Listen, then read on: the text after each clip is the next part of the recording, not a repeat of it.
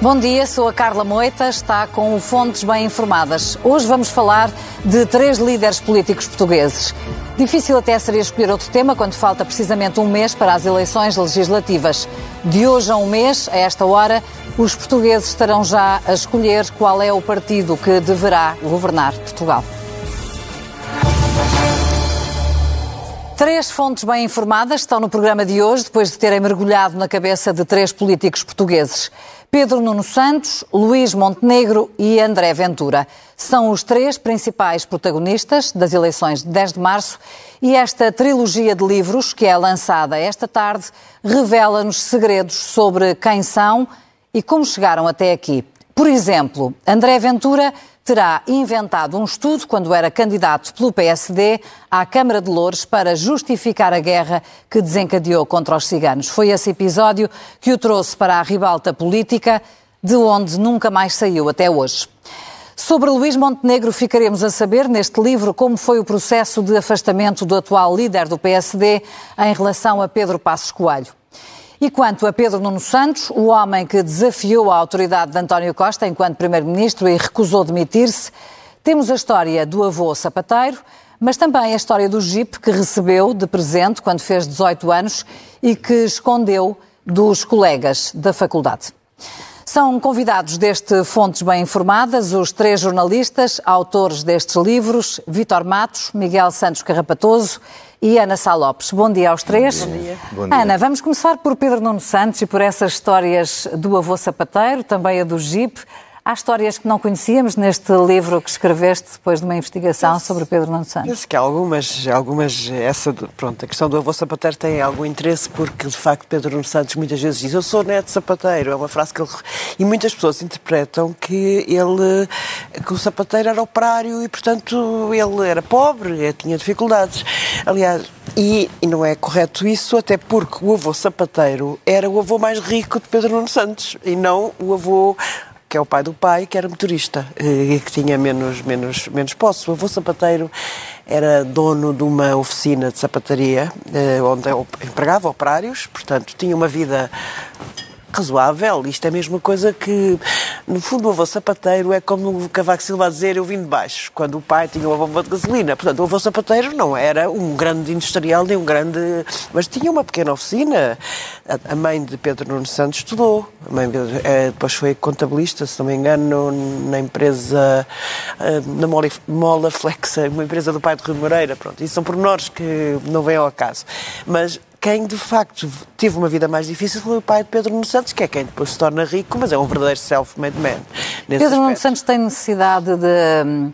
Mas deixa-me uh, só contar sim. uma coisa, desculpa lá, Carla, só para. Pronto, a justificação de Pedro Nuno Santos do sapateiro é uma justificação que parece que em São João da Madeira, isto é a justificação, os empresários, os mini empresários de calçado, e estou a falar de mini porque de facto não estamos aqui a falar de grandes empresas, tratam-se uns aos outros como olha o sapateiro, portanto. Hum isto é a justificação para, para a questão. Portanto, que eu já vi o Pedro Santos em entrevistas invocar a sua sonete sapateiro, fez no, no Lar do Rato, uhum. quando apresentou. E depois houve jornalistas que, bem, se vamos por origens humildes, eu também sou. E ele, ai, não, não, não. E depois ele apressa-se a corrigir que não tem origens humildes. Uhum. Mas ele vive neste. Por um lado, eu acho que ele faz isso claramente para se aproximar do povo. E Era também... isso que eu ia perguntar, porque essa necessidade de, uh, enfim, uh, ele... colorir o passado com umas cores que ele não tem? Porque essa necessidade de se fazer mais pobre, porque não, isso é necessário para ser líder do PS? Eu acho que eu acho que ele isso pode parecer contraditório, mas eu acho que ele assume claramente que é um privilegiado e o facto de ter sido muito, muito, muito privilegiado. Uh, marcou até o, a sua decisão de, de, aderir à esquerda. Isso penso que sim. Uh, ou seja, não era, foi o facto de ser privilegiado, foi o facto de ver ao seu lado pessoas bastante pobres, até porque andava em escolas públicas, e nas escolas públicas não são aquela bolha das escolas privadas.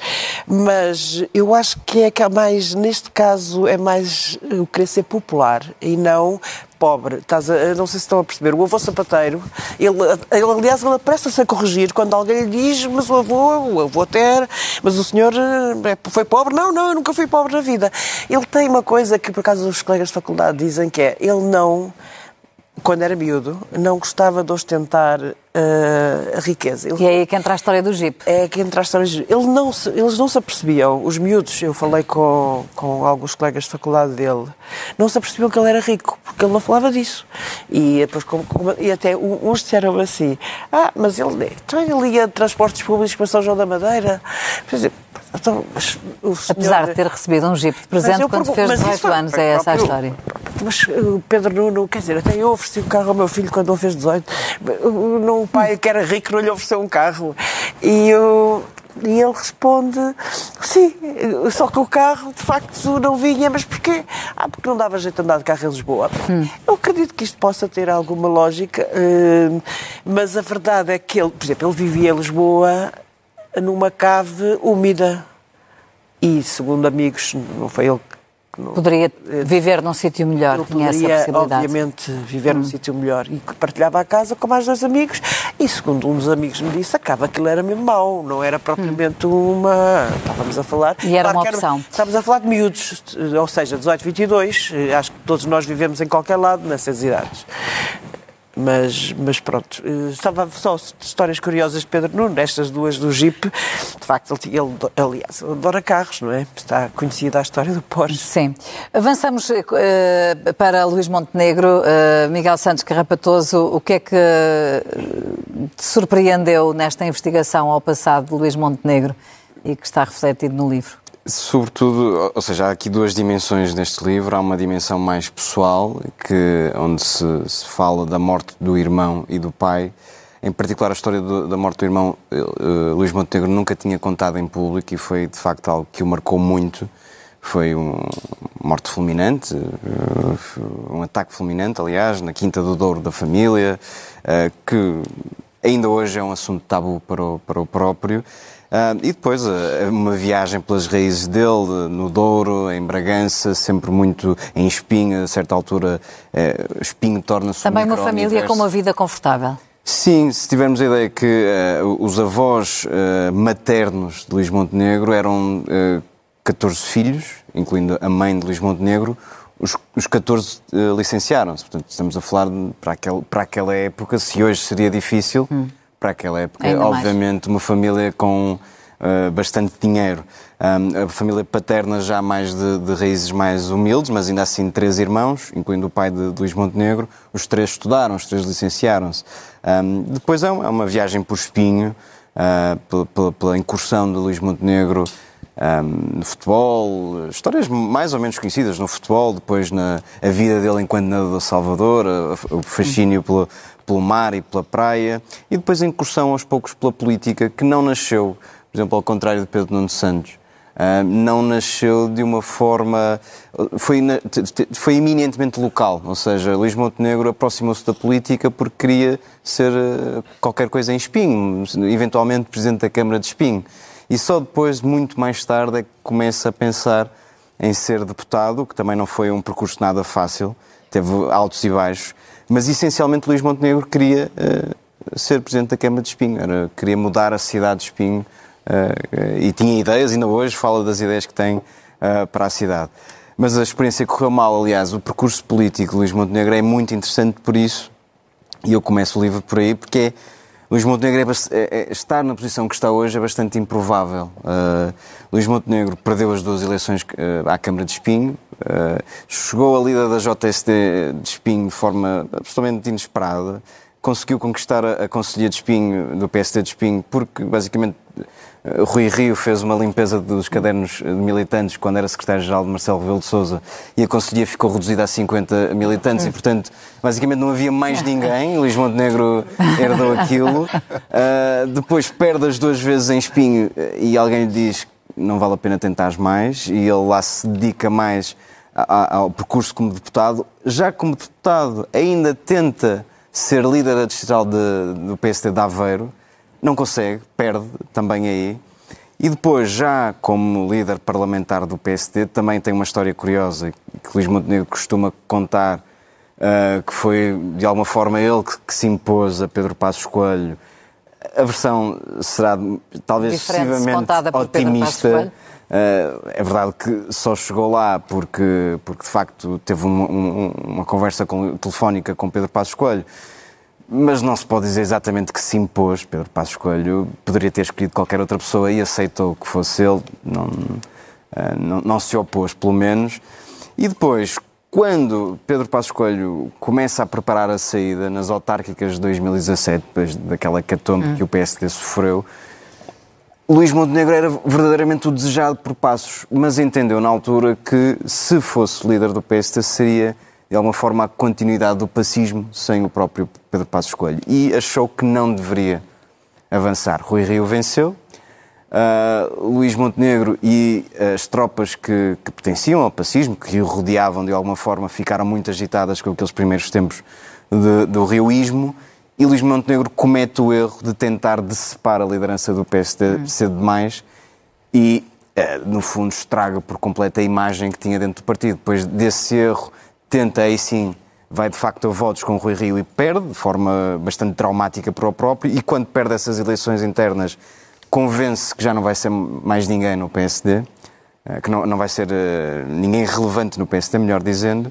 e depois chega à liderança do PSD mais uma vez, fruto de circunstâncias absolutamente extraordinárias, hum.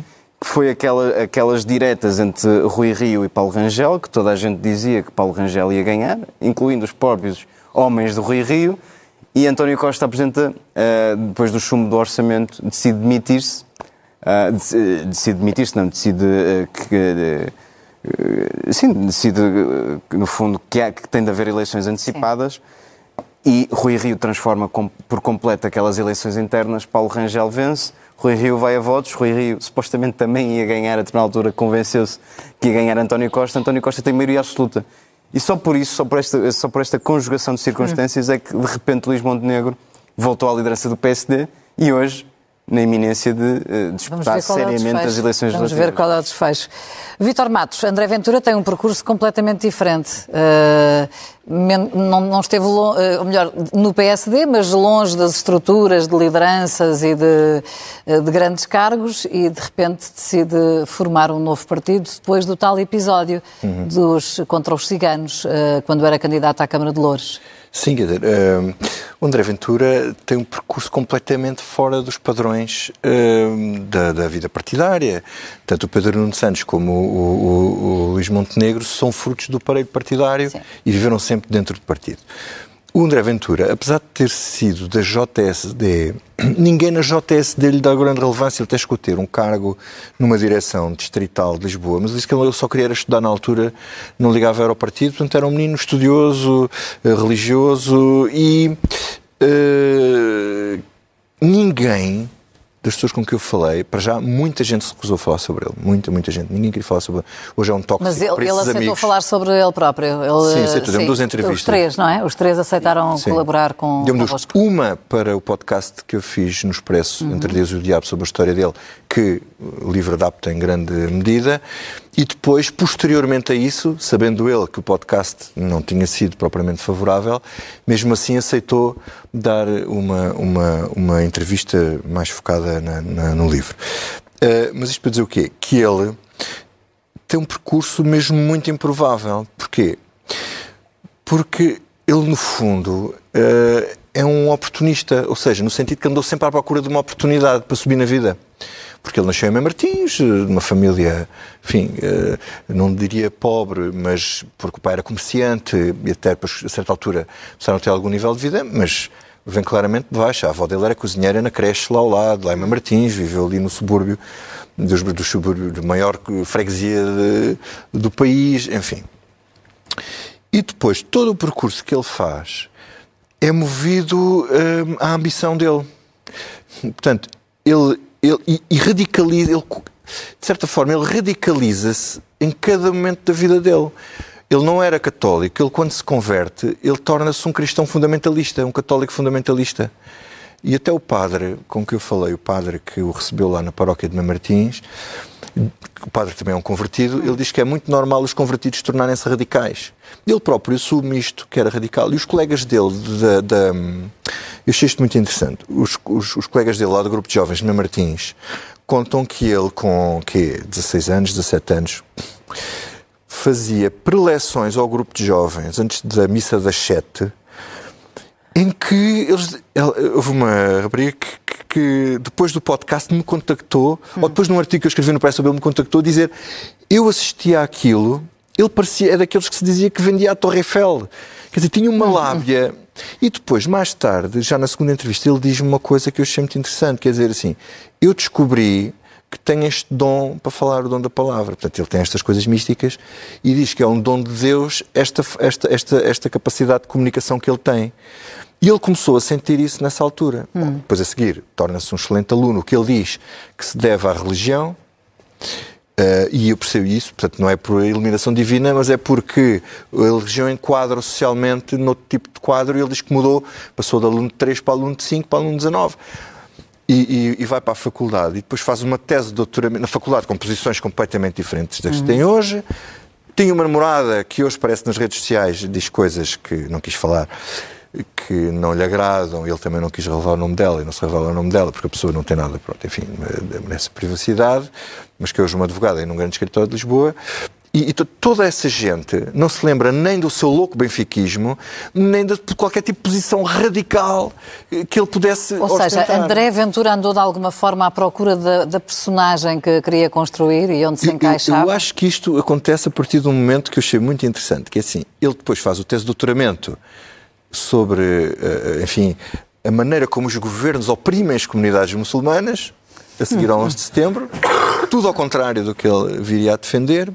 Ao mesmo tempo começa a escrever livros, escreve dois, dois romances, o que também tem algumas partes uh, biográficas que acho interessantes, que é uma parte, por exemplo, em que ele tem um jovem fundamentalista islâmico que se, uh, como é que se diz, automutila, que se hum.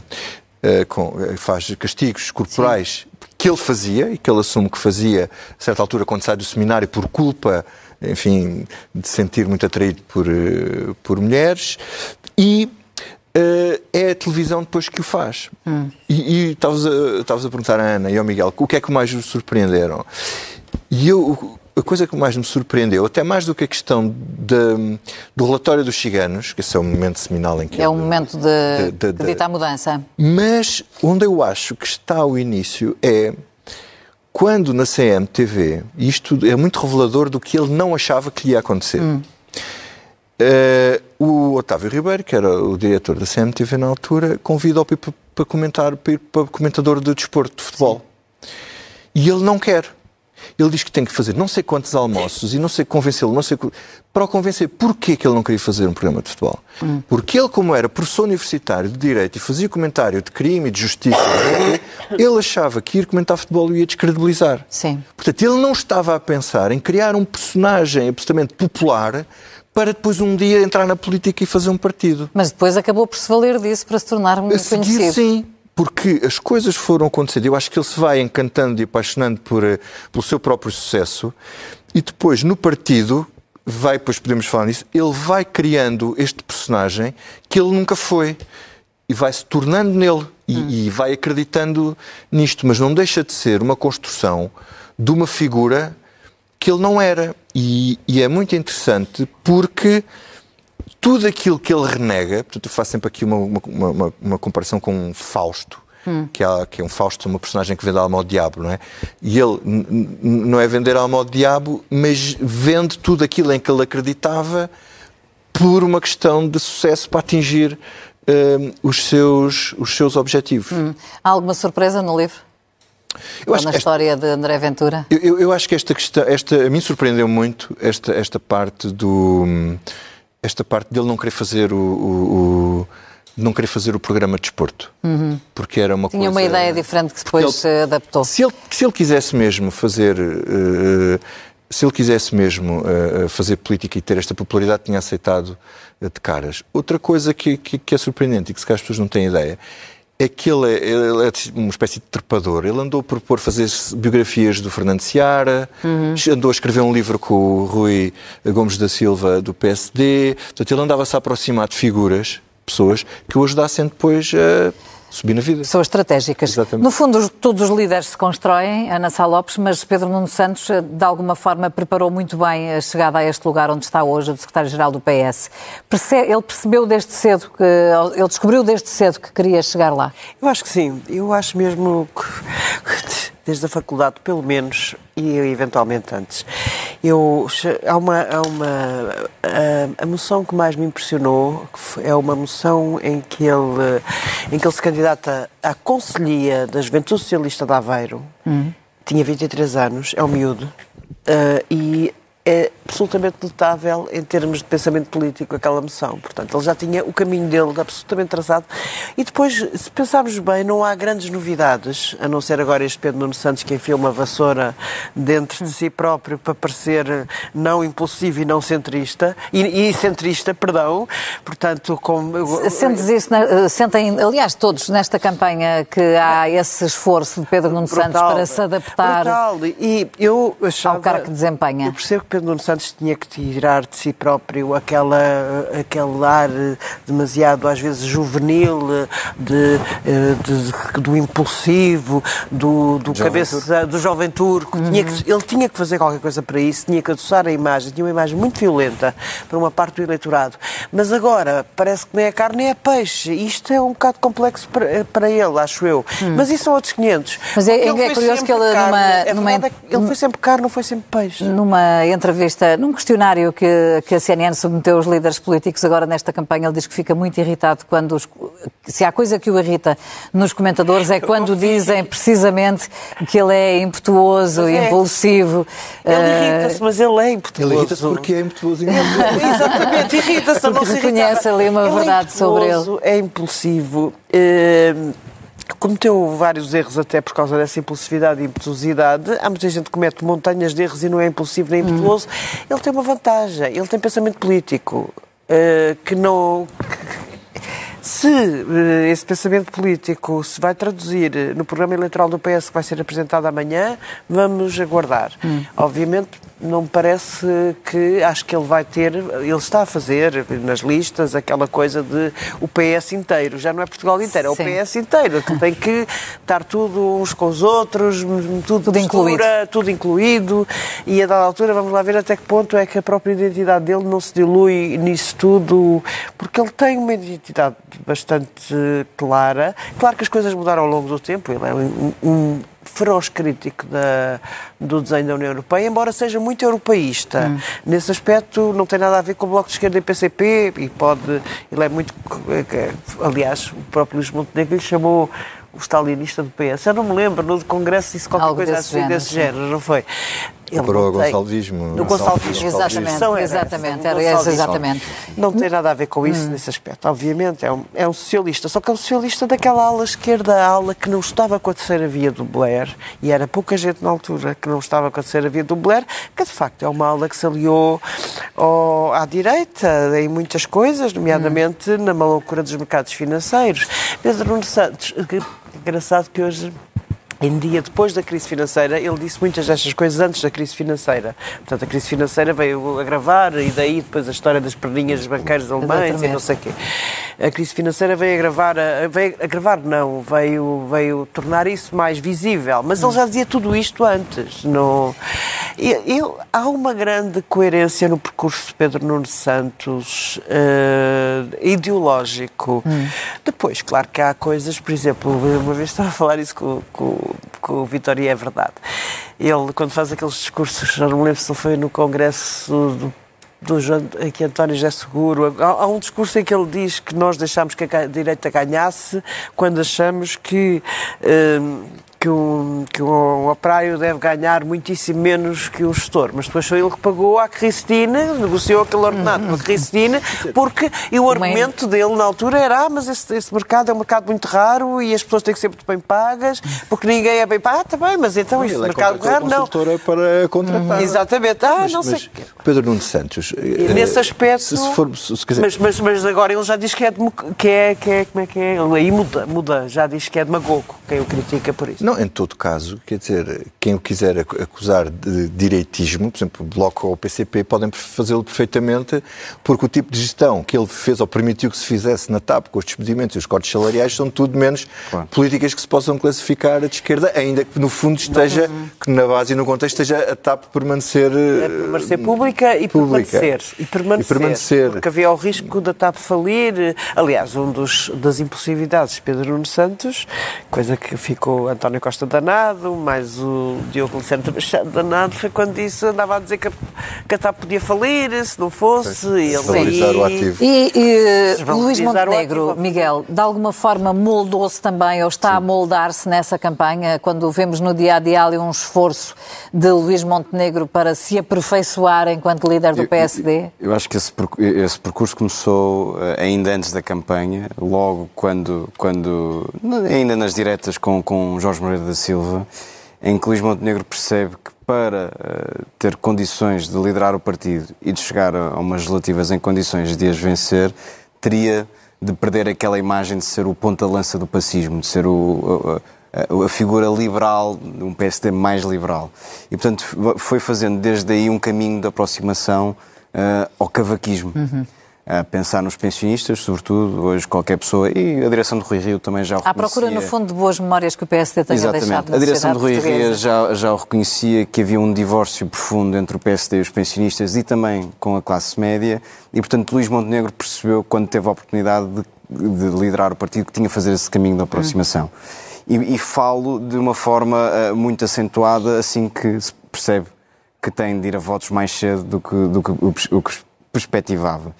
E há um, há um lado curioso porque isso acontece um bocadinho à custa da relação uh, quase um, de, de, da relação de proximidade que tinha com Pedro Passos Coelho. Uh, uh, temática tentativa de matar o pai político em vários e momentos. E há um afastamento entre os dois. Conseguiste perceber, porque é uma grande curiosidade nos meios Sim. políticos, exatamente porque é que eles zangaram-se ou foi um afastamento precisamente por essa causa, por essa decisão de Montenegro de se afastar do dimensão, e secular mais ao cavaquismo? Há uma dimensão pessoal nessa ruptura. Uh, Pedro Passos Coelho, para a altura da discussão da, da despenalização da morte assistida, escreve um artigo eh, da opinião no Observador, onde defende que o, o, o PSD deveria ser contra essa, essa medida devia, e devia comprometer-se desde logo em revertê-la assim que chegasse ao poder.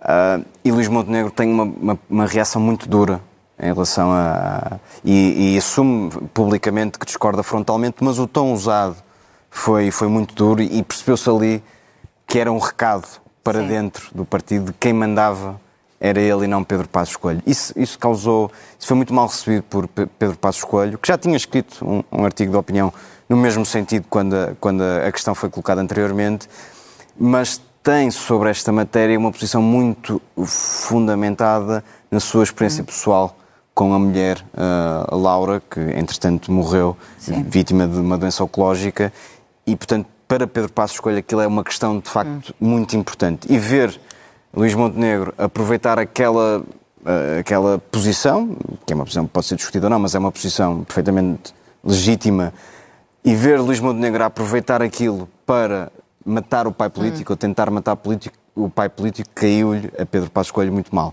E depois há uma questão que tem que ver com a estratégia em relação ao Chega.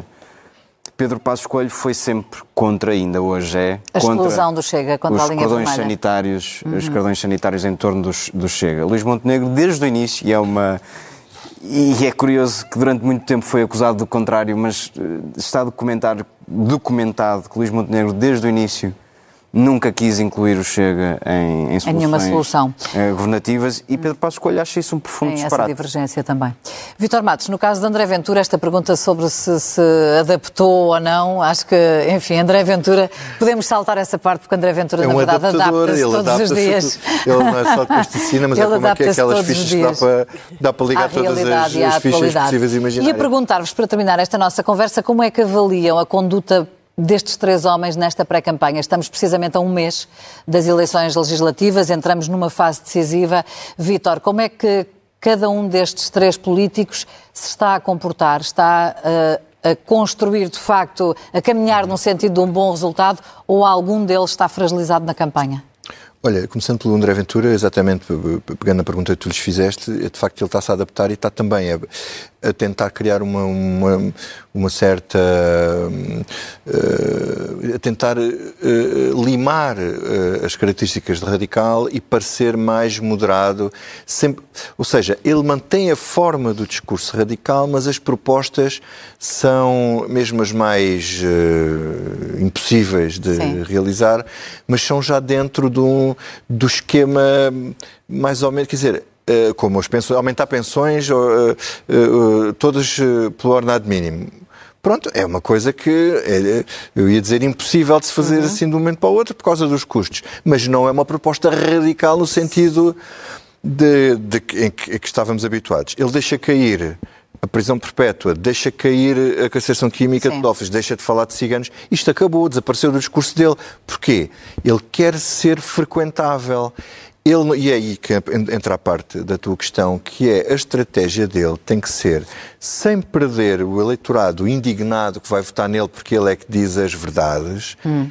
uh, ou que aquilo que as pessoas querem ouvir, ele tem que passar o ónus da responsabilidade de não haver uma eventual aliança à direita para o PSD, para Sim. não ficar ele com o ónus, diz nós não vamos fazer isto porque este senhor não é, não é frequentável ou é um radical. Se ele, ele vai tentar, e vamos ver isto segunda-feira no, no, debate, eu tenho para mim que ele, com uh, uh, Luís Montenegro, tem que atacar e mostrar que é melhor que ele, mas não pode perder o pé de certa forma, porque tem que mostrar que responsabilidade, que ele é que não quer André Ventura e que André Ventura é responsável hum. e e que a responsabilidade por o que vai correr mal é de Luís Montenegro. Portanto, ele tem que inverter Sim. aqui estes papéis e depois acho que, quer dizer, que o Luís Montenegro, enfim, está a tentar também ter uma postura, uma atitude de Primeiro-Ministro que ele já consegue fazer em alguns debates. Por exemplo, com a Mariana Mortágua, acho que o debate foi bastante bom dos dois lados, porque cada um fez ganhou um um novo, que, Ganhou uma nova força com a vitória um, nos Açores. E eu, eu acho que isso é uh, vir à campanha hum acho eu, vir à campanha, acho que o PS entra em perda e o PSD começa a crescer, sobretudo com a estratégia pós-resultados de encostar o PS à parede e dizer Uh, e para depois poderem acusar o PS de lançar o PSD nos braços. Vamos ver o que é que acontece até lá. Na sala está, de facto, Pedro Nuno é ao contrário. As eleições nos Açores foram um ponto de viragem eu acho do sentido descendente uh, na campanha, nesta Foram complicadas eh, porque descobriu-se pela, prima, pela primeira vez, o Pedro Nuno Santos não é líder há muito tempo, mas que há uma divisão mesmo dentro, não só no PS, como nas hostes pedronistas, de que uh, o PS devia, devia apoiar... O PS está dividido sobre a estratégia sobre política a estratégia que o partido deve seguir Exatamente. para os Açores e provavelmente que se vai refletir na, Acho na que realidade nacional. refletir na realidade nacional. Portanto, isso é... Portanto, estas, estas eleições vieram mostrar uma fissura no campo e pode, socialista e pedronista. E curiosamente, Sim. mesmo a nível também, dos, também o núcleo duro, do não, núcleo duro não está completamente unido. Sim, isso aí é, há, há, esse problema. Depois eu acho que há o problema de facto de Pedro Nuno estar demasiado colado a António Costa. E isso está-se a perceber. Eu agora, esta semana, estive a tratar uma sondagem onde, onde Pedro Nuno aparecia muito desfavorecido e é difícil que Montenegro tenha passado a ser um anjo de repente. Uhum. Não acredito nisso. Eu acho é que são os oito anos a pesarem. E nós não podemos esquecer que o normal agora era o PSD ganhar as eleições. Sim. Não é o PS, que aliás acho que foi, foi, um Marcos, foi Luís Marcos Mendes que disse. O fenómeno Chega era de caras.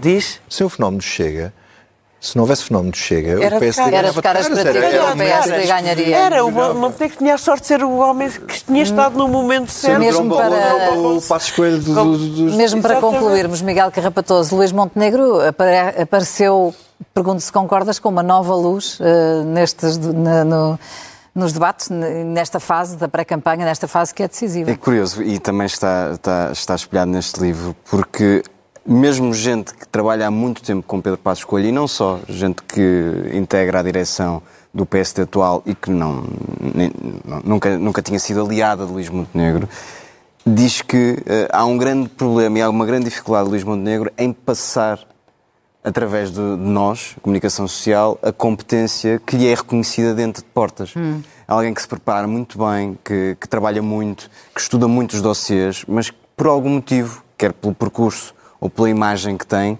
tinha muitas dificuldades em convencer e, portanto, esta, esta entrada em campanha, em que pela primeira vez as pessoas olharam para ele como candidato a primeiro-ministro, a debater com Mariana Mortágua, foi o único debate que teve até agora, deu-lhe uma nova luz, de facto, porque as pessoas perceberam que há ali qualquer coisa. Os Açores ajudaram muito, um, porque permitiram pôr em prática a estratégia em relação ao Chega, que ele tem desde o início. Delineada e que é essa estratégia que ele vai aplicar no rescaldo das eleições E isso deu-lhe um conforto muito grande. Mas nós, nós não nos podemos esquecer que o PSD, uh, se já, uh, se estivesse na, na, na posição do PS, fazia exatamente o mesmo. Luís Montenegro já o disse aqui na CNN com todas as letras que não viabilizaria um governo minoritário Sim. do PS. Portanto, uma contradição. E já ninguém quer saber disso porque a narrativa inverteu-se. E invertendo-se a narrativa, isso dá um elan ao mas, PSD. Mas, de qualquer maneira, Para concluir mesmo, Vitor. a questão da Madeira, já ninguém fala disso, por exemplo. Sim, mas Foi abafada pela vitória nos Açores. Mas eu, de qualquer maneira, acho que a Madeira não deixa de influenciar o facto que é aquilo que tem acontecido, que é, acaba tudo por desembocar em hum. o Chega de alguma maneira. Veremos eh, o que vai acontecer. De hoje a um mês, precisamente, será o dia de eleições. Vitor Matos, Ana Sá Lopes, Miguel Santos Obrigada. Rapatoso, obrigada. E felicidades para, obrigado, as, para os vossos livros que, a partir de agora, estão nas bancas. Obrigada, bom fim de semana. Bom fim de semana, obrigada. Agora, a história que pode não ter visto esta semana. Na Índia, um artista esculpeu uma estátua de areia do rei Carlos III na praia de Puri. A obra é da autoria de Sudarshan Patnaik, tem 2 metros e 10 de altura e exibe também uma mensagem de rápidas melhoras ao monarca britânico.